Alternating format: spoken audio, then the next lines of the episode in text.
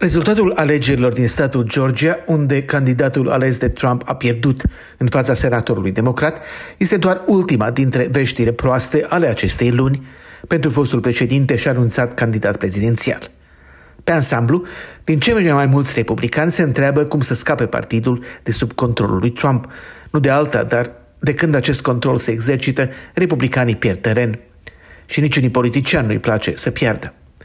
Sondajele de opinie arată că aspirațiile lui Donald Trump de a reveni la Casa Albă sunt serios periclitate de guvernatorul statului Florida, Ron DeSantis, dacă acesta candidează. Pe plan juridic, investigatorul independent Jack Smith a impus echipelor electorale din Arizona, Michigan și Wisconsin să predea toate comunicațiile cu Trump și aliații lui ca parte a anchetei cu privire la rolul fostului președinte în încercarea de a schimba rezultatul alegerilor din 2020. La Congres, președintele Comisiei pentru Investigarea Evenimentelor de la 6 ianuarie 2020, deputatul Bernie Thompson, a spus că forul respectiv urmează să decidă până la sfârșitul săptămânii dacă se recomande inculpări Ministerului de Justiție. La New York, un juriu a găsit firma Trump vinovată pentru o acțiune de-a lungul a 15 ani de a frauda autoritățile federale și statale de plata unor impozite, acest delict putându-se materializa în amenzi de circa 1,6 milioane de dolari.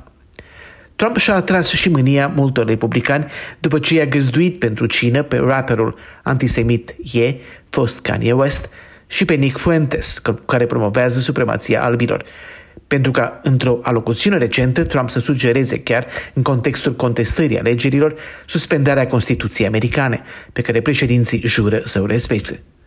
Apoi, Tribunalul Suprem a blocat încercarea lui Trump de a împiedica o comisie a Camerei Reprezentanților să obțină declarațiile sale de impozite, pe care le-a ascuns de ochiul public pe toată durata campaniilor și președinției. Și în sfârșit, un judecător federal a cerut avocaților lui Trump să depună mărturii în plus, respingând încercarea fostului președinte de a invoca prerogative prezidențiale pentru ca aceștia să nu o facă. În trecut, alegătorii republicani s-au dovedit imuni la scandaluri și știri proaste care îl însoțesc pe Trump. Observatorii politici se întreabă însă dacă această magie nu e pe cale să-și epuizeze potențialul. De la Washington pentru Europa Liberă, Valeriu Sena.